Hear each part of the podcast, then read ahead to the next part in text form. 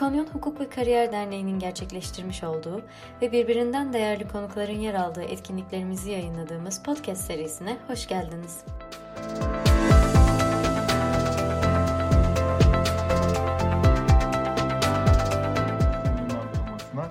etkisini hep beraber ele almaya başlayacağız. Ee, bir saniye geçiş. Evet. Şimdi öncelikle şu kuralı ortaya koymakta fayda var. Milletler arası taşıma hukukunda yani karayoluyla, demir yoluyla, deniz yolu ve hava yolu taşımalarında taşıyıcı ya da taşıyan dediğimiz kişinin sorumluluğu sınırlıdır. Yani milletler arası düzende ve bunu iç hukukuna aktaran iç hukuk hükümlerinde gerçek zararın kanunda öngörülen belirli bir meblağın üzerinde olması durumunda taşıyan ya da taşıyıcı yalnızca sadece ve münasıran kanunda öngörülen sorumluluk sınırlarına kadar ödeme yapar. Şimdi bu kapsamda baktığımızda karayolu taşımasında, hava yolu taşımasında, demir yolu taşımalarında taşıyıcının sorumluluğu taşıdığı eşyanın yani o yükle ilgilinin eşyasının ağırlığı başına o düzende öngörülen belirli bir meblağ ile sınırlıdır. Yani kilogram başına belli bir değer belirlenmektedir ve sorumluluk sınırı buna göre tespit olunmaktadır. Deniz ve iç su ve su taşımalarında ise durum biraz daha farklıdır. Orada kilogram başına sorumluluk sınırının yanında bir de e, koli ya da malumunuz ünite sınırı başına belli bir miktarla sınır vardır. Şimdi bu kanunda öngörülen sorumluluk ya da milletler arası düzende öngörülen sorumluluk sınırlarını ortadan kaldıran bir hal bulunmaktadır. Bu da o zarara sebebiyet veren taşıyıcı taşıyan, bunu bilerek bu şekilde kullanıyorum. Karada taşıyıcı deniliyor, denizde taşıyan deniliyor. Bunun kusur derecesi etki etmektedir. Şimdi milletler arası taşıma sözleşmelerine baktığımızda e, değişik modlarda bakacağız. Demir yolu taşımaları bakımından SIM kısaltması olarak, CIM olarak kısaltılan bir düzene Türkiye taraftır. Buradaki kusurun sorumluluk sınırlarına etkisi ne baktığımızda ilk düzenlemenin ta 1890'lı yıllara e, dayandığı ortaya çıkmaktadır. O düzenin 41. maddesi çerçevesinde demir yolunun zarara sebebiyet veren kusur derecesi hile ya da ağır ihmal seviyesinde ise o düzende, o milletler arası sözleşmede öngörülen sorumluluk sınırları yerine taşıyıcı yükle ilgilinin tam zararını ödeyecektir. Bu sözleşme, SIM olarak kısaltılan bu sözleşme çeşitli tarihlerde değişikliğe uğramıştır. Yapılan ilk değişiklik 1924 tarihi değişikliktir. Burada bakınız tam zararın tazmini yerine şunu söylüyor. Taşıyıcının zarara sebebiyet veren kusur derecesi kast ya da ağır ihmal niteliğindeyse bu düzende, bu sözleşmede öngörülen sorumluluk sınırının iki katı tazminatı öder diyor. Daha sonra 1961 değişikliğinde ise yine bir, bu konuda bir farklı bir e, yaklaşım sergilenmiştir, sözleşme değişmiştir.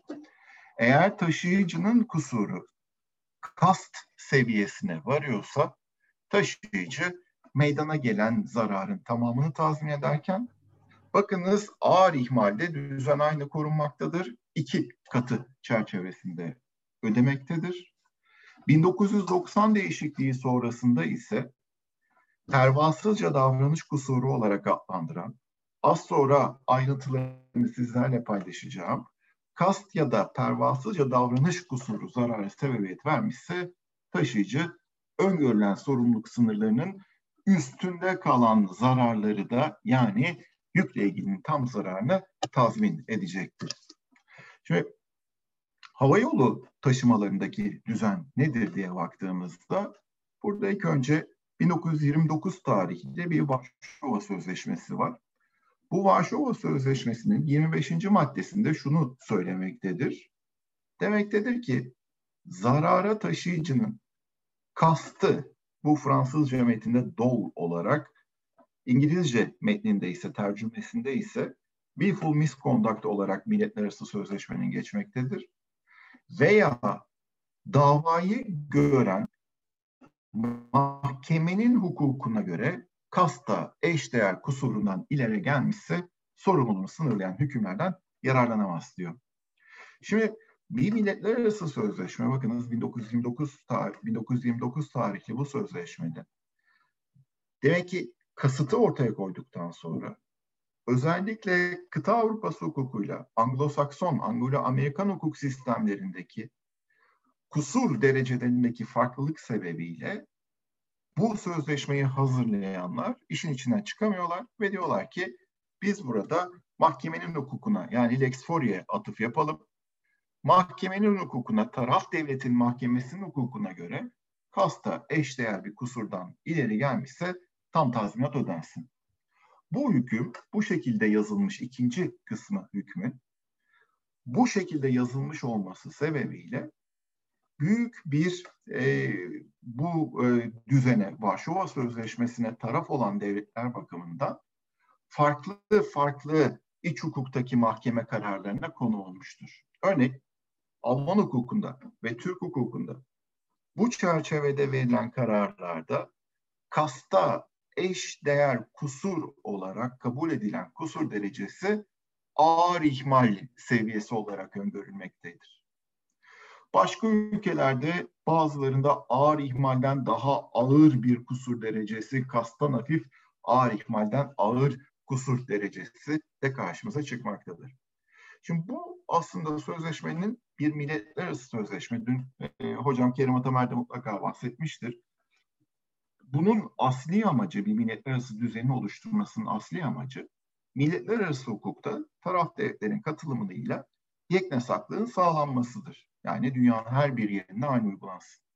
Ama ikinci kısımdaki bu Varşova Sözleşmesi'nin Lex Foria atıf yapan ikinci kısmın sebebiyle bu kusur derecesi, sorumluluk sınırını kaldıran bu kusur derecesi oldukça farklı uygulamalara sebebiyet vermiştir. Bu sebeple 1955 yılında Varşova Sözleşmesi'nde Lahey protokolü ile değişiklik yapılmış ve o atıf kaldırılarak pervasızca davranış kusuru olarak değiştirilmiştir. Az sonra bunu açacağız. Bu sözleşmeye baktığımızda enteresandır. 75 yılında tekrardan değişmiştir. Montreal protokolü ile çok sık değişiklik yapılan bir milletler arası sözleşmedir. Hava yolu taşımalarında iki türlü zarar karşımıza çıkabilir. Birincisi yolcu taşımalarında yolcunun kendisinde meydana gelen bedensel zarar ve bagajında meydana gelecek olan zararlar. İkincisi ise hava yoluyla yük taşıması söz konusu olabilir. Hava yolu yük taşımasında meydana gelen zararlar. 75 protokolü şunu söylemiştir. Yük taşıması yani hava yoluyla eşya taşıması söz konusuysa taşıyıcının kusuru her ne olursa olsun, ister kast olsun, ister pervasızca davranış olsun, her halükarda belirli burada öngörülen belli bir kilogram başı değerle sınırlıdır. Pervasızca davranış kusurunun sorumluluk sınırına etki ettiği alan ise kasla beraber nerede ortaya çıkmaktadır bu kapsamda? Bedensel zararlar bakımından ortaya çıkmaktadır. Varşova Sözleşmesi 99 yılında yeni bir sözleşmeyle değiştirildi. Türkiye bu düzene de taraf, ikisine de taraftır hava yolunda. 1999 tarihli Montreal Sözleşmesi ve bunun 21. maddesi aslında 29 Varşova Sözleşmesi'nin 75 tarihli protokolüyle değişikliğe uğradığıyla aynı e, metin olarak aynısıdır. Karayolu taşımasında baktığımızda burada taşıma hukuku çerçevesinde Türkiye'nin taraf olduğu milletler arası bir düzen var. CMR olarak kısaltılan bir düzen karşımıza çıkmaktadır. CMR'nin madde 29'a baktığımızda 1956 tarihli bir sözleşmedir. Bakınız Varşova 1929'da yapılmıştı. 55'te Lahey protokolü gelmişti. 56 yılında karayolu taşımasına ilişkin bir milletler arası sözleşme getirilmiştir. Burada Varşova Sözleşmesi'nin o az önce size zikretmiş olduğum 55 tarihli protokol değişikliğine değil de ilk ana metnine atıf yapılmaktadır ve denilmektedir ki davayı gören mahkemenin hukukuna göre kasta eşdeğer kusuru varsa. CMR Sözleşmesi Türkiye taraf olduğu için buna da Türkiye'den yurt dışına, yurt dışından Türkiye'ye karayoluyla yapılan tüm taşımalara, eşya taşımalarına uygulanan bir sözleşmedir. Ve bu sözleşme çerçevesinde ticaret kanununun 2012 yılında yürürlüğe girmesinden önce verilen yargı kararlarında Yargıtay'ın bu kasta eşdeğer kusuru ağır ihmal olarak ortaya koyduğunu görmekteydik. Şimdi mahkemenin hukukuna atıf yaptığına göre bunun kusur derecesini kasta eşdeğer kusuru Türk hukuku belirleyecektir. Malumunuz 6102 sayılı kanun 1 Temmuz 2012'de yürürlüğe girdi. Onun 882. maddesinde ise bakınız şunu yaptı kanun koyucu. Dedi ki ben buradaki kasta eşdeğer kusur bakımından 55 tarihli Varşova Sözleşmesi'ndeki kalıbı alıyorum az önce size etmiş olduğum ve dedi ki böyle bir zararın meydana gelmesi ihtimalinin bilinciyle işlenmiş bir fiilin ya da ihmalin sebebiyet verdiği ispat edilen taşıyıcı sorumluluk sınırlarından yararlanamaz. Az sonra açacağız. Ve artık dolayısıyla bundan sonra çıkan yargı kararlarına da baktığımızda ağır ihmal değil, pervasızca 882. maddede öngörülen pervasızca davranış kusur derecesi kabul edilmeye başlanmıştır. Şimdi deniz yolundaki milletler arası taşıma sözleşmelerinde durum ne? Burada da ilk düzen hatta bugün yürürlükte olan düzende 1924 tarihli e, Lahey e, Sözleşmesi olarak adlandırılan bir milletler arası sözleşmedir. Ve burada bakınız ilk nerede vardı? Demir yol taşımasında 1890'da tespit etmiştik. 1924 tarihli bu milletler arası sözleşmede kusurun sorumluluk derecesine, sorumluluk sınırına, etkisine ilişkin herhangi bir açık düzen yoktur. Yani kasten taşıyanın zarar vermesi, pervasızca bir davranışla sebebiyet vermesi durumunda sorumluluk sınırının ne olacağına ilişkin açık bir düzen yoktur. Buradan yola çıkılarak doktrine denilmektedir ki 24 Lahey Sözleşmesi çerçevesinde taşıyanın kusuru her ne olursa olsun hatta buna o sözleşmenin dördüncü maddesinin beşinci fıkrası da izin vermektedir. Taşıyanın deniz taşımasındaki eşya zararlarından sorumluluğu bu sözleşmenin bu ilgili maddesinde öngörülen değerle 100 altın pound sterlin ile sınırlıdır deniliyordu. Bu sözleşme 24 sözleşmesi 68 yılında Vizbi protokolüyle değiştirilmiştir. Ve Vizbi protokolünde de bakınız ne olmuştur? O e, 55 Varşova Sözleşmesi'ndeki değişik benimsenerek taşıyanın kastının ya da pervasızca davranışının zarara sebebiyet vermesi halinde o sözleşmede öngörülen sorumluluk sınırları uygulanmayacaktır. Deniz yoluyla taşımada iki tane daha farklı millet arası sözleşme vardır. Bunlardan biri 1978 e, Hamburg kurallarıdır. Bunun düzeni 68 Vizli protokolüyle getirilenle aynıdır.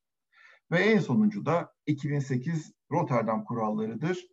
Bunun 61. maddesi de 3 aşağı 5 yukarı 68 Vizli kuralları ile aynıdır. Şunu söylemekte fayda var. Bunlardan Rotterdam kuralları henüz yürürlük kazanmamıştır. Hamburg kuralları yürürlüktedir ve fakat daha çok gelişmekte olan dünya devletlerinin taraf olduğu bir düzendir. Türk hukukunda taşıyanın sorumluluğu ve sınırına ilişkin yeni ticaret kanunu hükümleri benimsenirken esas mehaz olarak bu 24 Lahey Sözleşmesi ve onu tadil eden 68 ve 79 protokolleri alınmıştır. Dolayısıyla bugün itibariyle şu karşınızda görmüş olduğunuz ticaret kanunun Navlun Sözleşmesi'ndeki sorumluluk sınırının ortadan kalkmasına ilişkin 1187. maddesinin mehazı bir önceki yansıda zikrettiğim 1924 Lahey Sözleşmesi'ni değiştiren 68 tarihli Brüksel protokolüdür. Şimdi biz bir protokoldür. Şimdi bakınız 1187. maddeye baktığınızda şunu söylüyor. Zarara, ziya ve hasar veya teslimdeki gecikmeye, geç teslimden kaynaklanan zararlar, kasten veya kasıt bilerek ve isteyerek bu hukuka bu aykırı fiile sebebiyet vermek, pervasızca davranış kusur derecesi ise bakınız burada başlıyor. Pervasızca bir davranışla ve e, köşeli parantezi kısımları kanunda yer almamaktadır. Zararın veya gecikmenin meydana gelmesi ihtimalinin bilinciyle işlenmiş bir fiilinin veya ihmalinin sebebiyet verdiği, ispat edildiği takdirde taşıyan sorumluluk sınırlarından yararlanamaz. Fiil olarak bu İngilizce'deki act'ten gelmektedir. Bu fiil hukuk aykırı bir davranış olarak burada karşımıza çıkmaktadır. İhmal ise buradaki bir kusur derecesini çağrıştırsa da değildir. Omission'ın buradaki karşılığıdır. Hareketsiz kalmaktır. Yani hareketsiz kalmak suretiyle bir zarara sebebiyet vermektedir. Şimdi burada şuna bakmak lazım. O zaman bu kalıp neyi bize anlatıyor? Pervasızca bir davranış olacak bir kanun koyucu şu köşeli parantezi yer vermemiş meyas sözleşmede olan vermesi gerekiyor ve muhtemelen böyle bir zararın veya gecikmenin meydana gelmesi ihtimalinin bilinciyle bir fiil istiyor. Gerçekleştiriyor.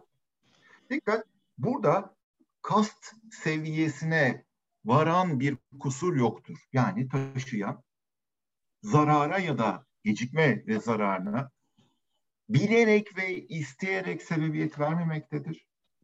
Ancak bu zarar bakımından bir umursamazlığı, bir cüretkerane, bir kusur derecesi söz konusudur. Ve bu umursamazlığını öngörüyor, yapıyor. Bu umursamazlığın zarara sebebiyet vereceğini, evet, öngörüyor ama o hukuka aykırı fiilin gerçekleştirilmesini gerçekten istemiyor. Ve fakat yine de cüretkerane, pervasızca bir davranışla bunu yerine getiriyor. Burada ikiye bölebiliriz. Birincisi pervasızca bir davranıştır. Bu aslında objektif olarak bir değerlendirme yapılacaktır kusur derecesi bakımından. İsteme bakımından ise burada tedbirli bir taşıyan değil, somut uyuşmazlıktaki, somut zarara sebebiyet veren taşıyanın bu hukuka aykırılığı isteyip istemediğinde yani daha doğrusu gerçekleşme olasılığının olup olmadığında kendisini göstermektedir. Kanun koyucu burada ihtimal diyor. Dikkat ihtimale baktığımızda ihtimal olasılıktır. Yani ihtimale baktığımızda neler karşımıza çıkabilir? Kesin olabilir. Yüzde yüz bu kasta karşımıza çıkacak. Muhtemelen olabilir. Muhtemelen ne demektir? Yüzde 51 olarak adlandırılmaktadır. Yani bu hukuka aykırı yapacağı olan davranışın zarara sebebiyet verebileceğinin orantısı yüzde 51 olduğunda bu pervasızca davranıştır. Bunu öngörebilmek bakımından. Bir de ihtimal olabilir. Kanun koyucu onu kullanmış ama bu çok yerinde bir kullanım değil. İhtimal dediğimizde bu yüzde elli'nin altındaki bir varsayıma karşımıza çıkar. İngiliz hukukunda bu tam olarak bu kusur derecesi I don't care, umursama, umursamıyorum. Yani evet Biliyorum hukuka aykırı bir fiil olabilir, bir sonuç ortaya çıkabilir. Ama bunun ortaya çıkıp çıkmaması bakımından ben bunu umursamıyorum diyor. Şimdi Türk hukukunda baktığımızda farklı olarak buna ilişkin kusurun derecesi bakımından bir yerlere yerleştirilmeye çalışılmaktadır. Malumunuz kusur kast ve ihmal olarak ayrılır. İhmal hafif ihmal ve ağır ihmaldir. Bazı e, doktrindeki bazı görüş bu pervasızca davranışı ağır ihmal kusur derecesine oturtmaktadır. Bazı görüş ise demektedir ki bu taşıma hukukuna özgü bir kusur derecesidir. Bunu Türk hukuku kalıpları kıta Avrupası kalıplarına göre vasıflandırmak yerinde değildir. Bu kusur derecesi ağır ihmalle kast arasındaki gri bölgedir. Yani bu ikisinin arasında meydana gelen ihmalden daha ağır, kastan daha hafif bir kusur derecesidir denilir. Çok sevgili meslektaşım e, Almanya'da kendisi e, doktor ünvanını kazandı.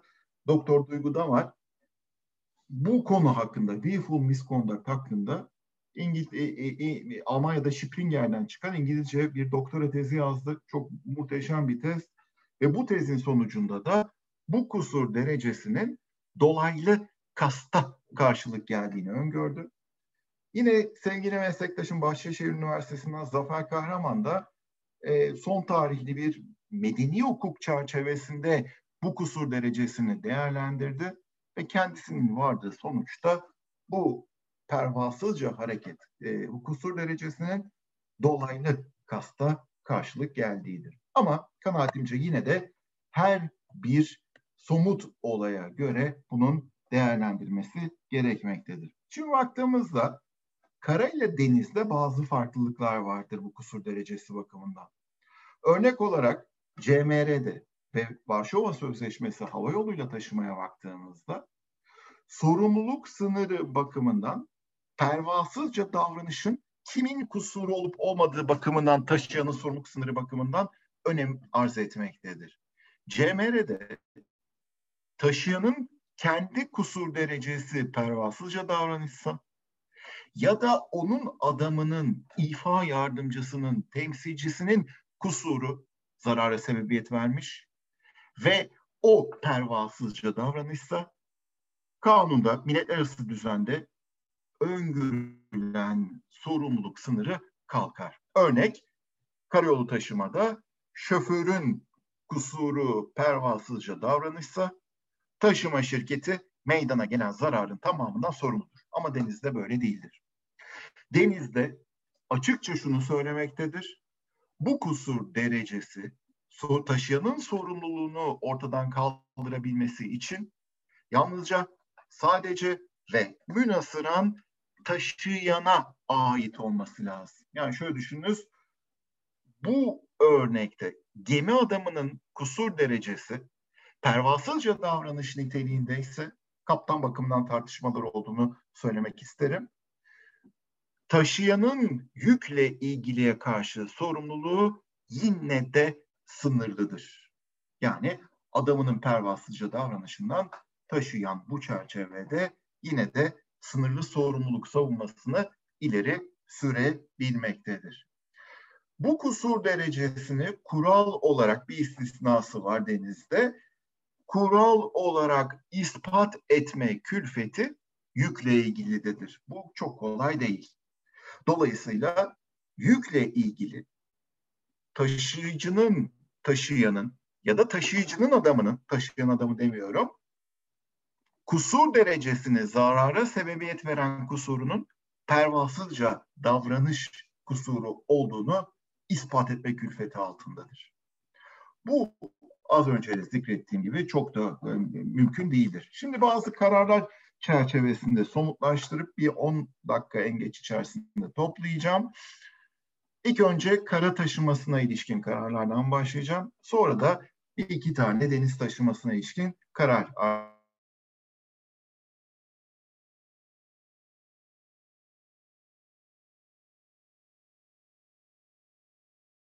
kararı sayısı oldukça fazladır. Ama deniz taşıması bakımından bu sayı çok azdır.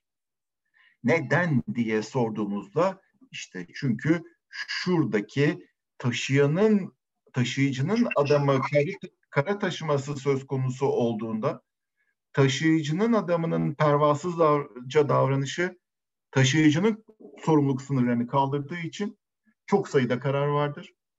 Ancak burada deniz taşımasında taşıyanın bu kusur derecesi ispat edilmesi lazım. Taşıyan ise o gemiyle birlikte hareket eden kişi değildir. Şimdi bakınız örnek kararlar çok sık var çalınmaya ilişkin.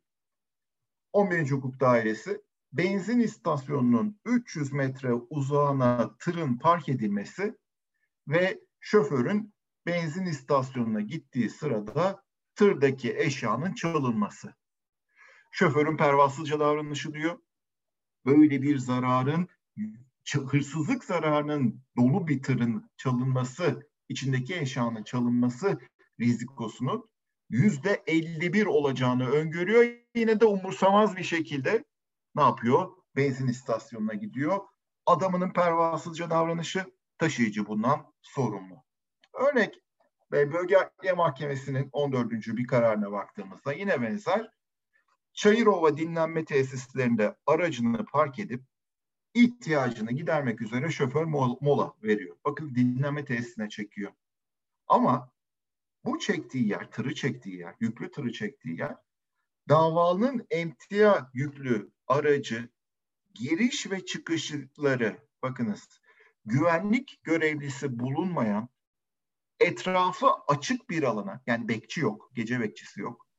Gece vakti park etmiş olduğu ve aracında düz kontak yapılıp kolay bir şekilde kırarak içindeki emtianın çalındığı görülmüştür. Şoförün pervasızca davranışı vardır, kastı yoktur ve sorumluluk sınırları uygulanmaz. Yine baktığımızda yine mesela eski Londra asfaltı gibi işlek bir caddede aracını bırakması, kilitlemesi, kilitleyip ayrılması, aracın ve içindeki eşyanın çalınması yine bu çerçevede yükle ilgiliye karşı zararın tamamını bu kapsamda e, tazmin edecek deniliyor. Ancak şu değildir pervasızca davranış. Trafik kurallarına uyulmaması. Bu karar bunu söylüyor. Yani meydana gelen kazada şoförün yüzde yüz kusurlu olması, trafik kurallarına salt uyulmamış olması o şoförün pervasızca davranışını o kusur derecesine ortaya koymaz. Dolayısıyla taşıyıcı meydana gelen zarar bakımından sorumluluk sınırlarını ileri sürebilir. Çok tipik bir örnek organizasyon kusuru olarak adlandırılıyor. Yine kara taşıması araçtaki eşyalardan bir kısmı ya kayboluyor ya çalınıyor.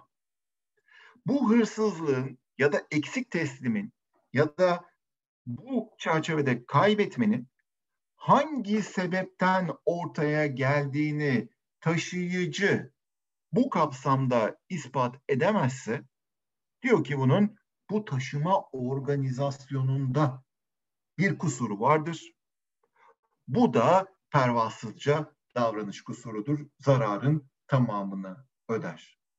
Örnek bakınız diyor ki yükün 2 bölü 3'ten fazla miktarını teşkil eden şu kadar kolinin kaybedilmiş bulunması bu kapsamda pervasızca davranış kusurudur. Yine karı taşıması bu sefer yükün sahil yolunda bulunan bir köprüye çarparak hasara uğraması.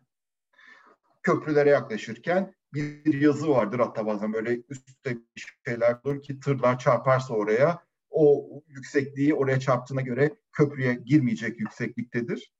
Diyor ki bakınız yükün gabari ölçülerine dikkat edilmeksizin uygun yol ve güzergah seçilmemesi bir pervasızca davranıştır. Yük zararı bakımından ne olacaktır? Bu kapsamda tam zararı ödeyecektir. Şimdi deniz taşıması bakımından az sayıda bir karar var. En son e, bir kitapta İspanyol Mahkemesi kararını buldum. Bunun İngilizce ve özetini CMI veri tabanından buldum. tercüme ettiğimde şunu ortaya koyuyor. Taşıyan fiili taşıyana yani taşıma işini kısmen ya da tamamen bıraktığı alt taşıyıcıya diyor ki bu eşyayı artı 20 derecede taşıyacaksın. Taşıyan taşıma işini üstleniyor.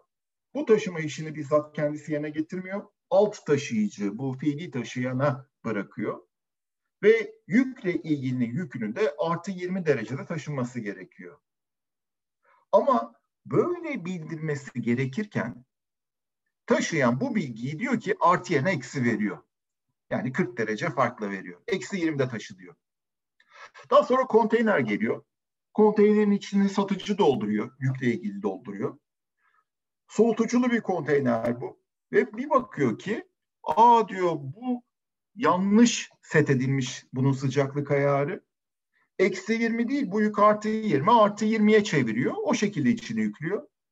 Ve kendisine taşıma taahhüdünde bulunan asıl taşıyana diyor ki bak bunu eksi 20 getirdiniz artı 20'ye çevir diyor.